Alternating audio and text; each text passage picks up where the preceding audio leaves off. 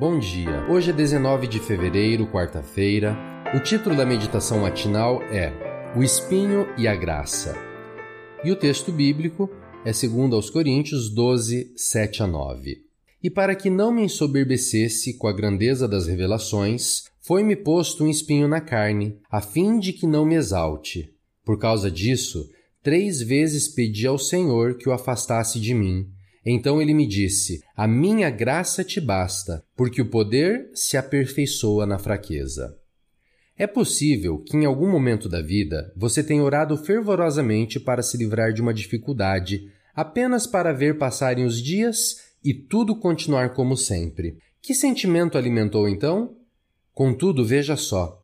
Aqui está Paulo convivendo com uma provação sem que isso significasse abandono ou castigo da parte do Senhor.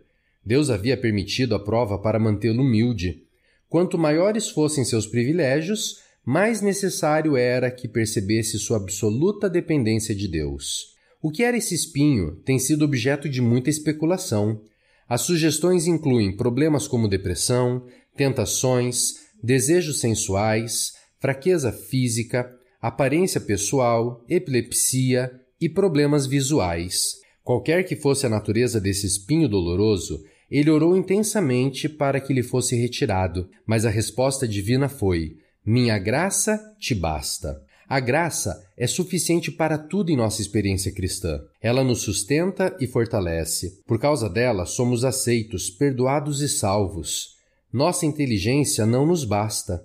Nossos recursos financeiros também não. Nossos amigos ajudam, mas não resolvem tudo. Só a graça é suficiente. Tendo recebido muitas vezes o conforto da graça em momentos de profunda depressão, Charles Spurgeon chegou à seguinte conclusão: se nenhum dos santos de Deus fosse humilhado e sujeito às provações, não conheceríamos tão bem nem metade das consolações da graça divina. Quando encontramos um andarilho que não tem onde reclinar a cabeça, mas que pode dizer mesmo assim confiarei? Ou quando vemos um pobre necessitado de pão e água, que ainda se gloria em Jesus?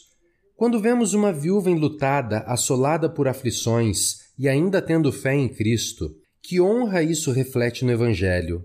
A graça de Deus é exemplificada e engrandecida na pobreza e nas provações dos crentes. Sim, é na fraqueza que o cristão sente a força do poder de Cristo e se agiganta. Por isso, aconselha Spurgeon: se teu caminho for um caminho atribulado, regozija-te nele, pois mostrarás o teu melhor através da todo suficiente graça de Deus. Quanto a ele falhar contigo, jamais pense nisso. Odeie esse pensamento. O Deus que foi suficiente até agora será até o fim. Que hoje você possa estar ao lado deste Deus suficiente, pois ele está ao seu lado. Bom dia.